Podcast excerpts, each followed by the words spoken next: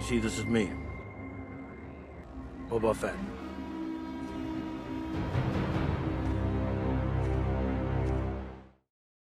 Hey everybody, welcome back to the Chiss Ascendancy. We are on day two of 30 Days of Boba Fett, and uh, today I want to talk about how Boba Fett is a man with convictions. He's a man with a moral code, and you would think he's just a cold-blooded killer, which he is, um, but he has a moral code that he follows uh, that gives depth to the character that maybe the average fan doesn't know about. I was talking to someone the other day, and they're like, "Not really impressed. He's got cool armor," and I was like, "Yeah, well, you don't know him." and I do, and he's impressive. And so, one of the things I really enjoy about Boba Fett is he does have a moral code that he follows. Um, and so, I wanted to get into that a little bit tonight. Uh, like I said in yesterday's video, we're going to be dipping into legends, canon, books, comics, all that kind of stuff. Um, and there's moments where Boba Fett does the right thing because it benefits him, but there's also times that Boba Fett does the right thing because he's a man of his word. Uh, you saw this in Mandalorian season two, where Boba gets his armor and he can prove he is who he is. And the Mandalorian, Din Djarin, says, Okay, well, you've kept your end of the bargain. And Boba says, No, I haven't. My job was to get the child, you know, protect the child, get him safely to you or whatever. And he follows up with his end of the deal, following into the whole next episode and the season finale and everything. Um, but there's a moment actually from Legends that I wanted to share with you guys in uh, the book The Tale of the Bounty Hunters, Tales of the Bounty Hunters by um, Mr. Kevin J. Anderson gets the official um, nod as the author, but there's different authors throughout the book. So I think it's the last one in that uh, series of short stories about IG-88, Zuckuss, Bossk, all those guys, Dengar. Um, and this one's called The Last One Standing um, The Tale of Boba Fett. This one is by a guy named Daniel uh, Keys Moran, I think is how you say it. And uh, this was released in December of 1996. So it's an older book, it's an older code, but it checks out. And uh, you have a couple of times that it's flashbacks going back into his first run in with Han Solo before he even knew who Han Solo was, working with Vader and things like that. Um, and there's a moment here that I want to share with you guys, a little fireside reading for you tonight in this nice Christmassy atmosphere. Um, but there's a moment, and it's real short, but it's just one sentence here where they're talking about running spice and things like that. And uh, it's talking about um, does it ever bother your conscience? Fett said again in the voice that always sounded so harsh when he spoke basic, which is kind of cool. You think about it. What does that mean? Does that mean they thought his native tongue was something else? Because obviously in canon, he's a Kaminoan clone who speaks basic. Uh, does it ever bother your conscience, trafficking in spice? Vor said a little hesitantly, It's not even addictive, and there are valid medical uses for it. The bodyguard nearest Fett blinked, shook his head, and blinked again. Substances that are not addictive, said Fett, frequently lead to misuse of substances that are. Doesn't that bother you? So you have here obviously a moment where Boba Fett doesn't like that this guy's dealing in spice, aka drugs, um, and even if they're not addictive, they lead to things that are addictive. And uh, whether that's something that's affecting you or someone around you, Boba's not about it. Again, this is Legends, but I think this kind of still goes with his character now. Um, if we look at it, he's all about making sure that things are uh, on the up and up.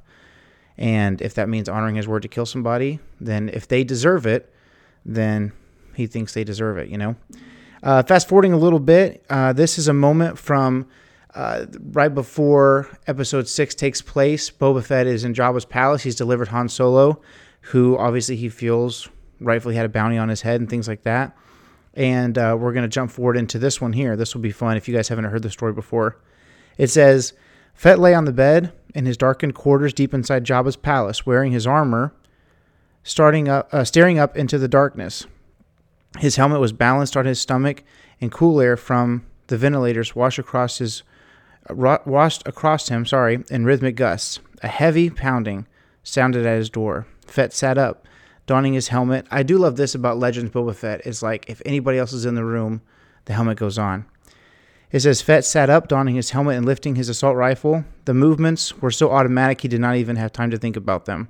He threw the bolt on the door, took several steps backward, and aimed the rifle. He did not turn on the room lights. Come in. The door swung open. With a reluctant creak, a pair of Gamorrean guards stood out in the passageway. Fett leveled his rifle at them. What do you want? One of the guards stepped to the side, and a form, a human, was shoved into the room. Fett's finger tightened reflexively on the trigger, but he held his fire. From Jabba, the near guard grunted, Enjoy her. Fett reached back with one hand and touched the control for the light fixtures, and under the cool white light that washed over the room, looked down on Leia Organa, Princess of Alderaan. She scrambled to her feet, backed up into a corner of the room, breathing heavily. Fett imagined she had fought with the guards as they brought her down to him.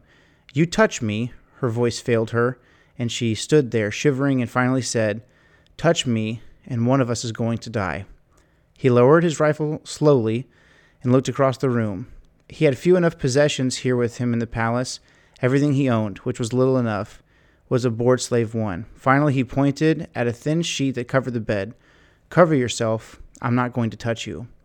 Organa moved slightly to the side, leaned over and grabbed the sheet and wrapped it around herself and the brief costume Jabba had allowed her, and backed up again into the corner of the room uh, that left the farthest, or that left her farthest away from Fett. You're not? Fett shook his head. He sat down in the corner, facing hers, moving carefully, and propped his rifle across his knees. He had to move carefully. His knees had begin, been getting worse in recent years. Sex between those not married, said Fett, is immoral. Yeah, said Organa, so is rape. Fett nodded, so is rape. He sat in what was for him a comfortable silence, watching her. She settled down in the opposite corner, being careful of her covering. Fett approved of her modesty, but it did not prevent him from continuing to look at her. He had never so much as held a woman in his arms, Boba Fett, and the desire for a woman came to him less frequently with the passage of years, but in Fett's mind, his chastity made him no less a man, and she was worth looking at, still flushed with her struggles, with her dark hair cascading down over the pale sheet. She adjusted the sheet around herself, pushing herself back into the corner for warmth. You're not going to call the guards to take me back to Jabba and insult Jabba? I don't think so. He'd feed you to the Rancor and hold a grudge against me. You can go back in the morning. So there you have it. A man of morals. A man with a palate for what is right. If you fast forward, this is obviously 1996. Maybe it's a more conservative world in writing back then. You fast forward to the Legacy of the Force series. Um, and in the book of Bloodlines by Karen Traviss, there's a moment where he's got a guy pretty much up against the ropes. He's collecting a bounty, and the guy tells him, Whatever this guy's paying you, Fett, I'll double it. And of course, Boba Fett's not going to fall for that. And so finally, this man says, I have a beautiful daughter, insinuating he'd give Fett his daughter in his exchange for his freedom. And Boba Fett says, Never use your kids. And so once again, this is in the you know mid 2000s, a book about Boba Fett and his honor code.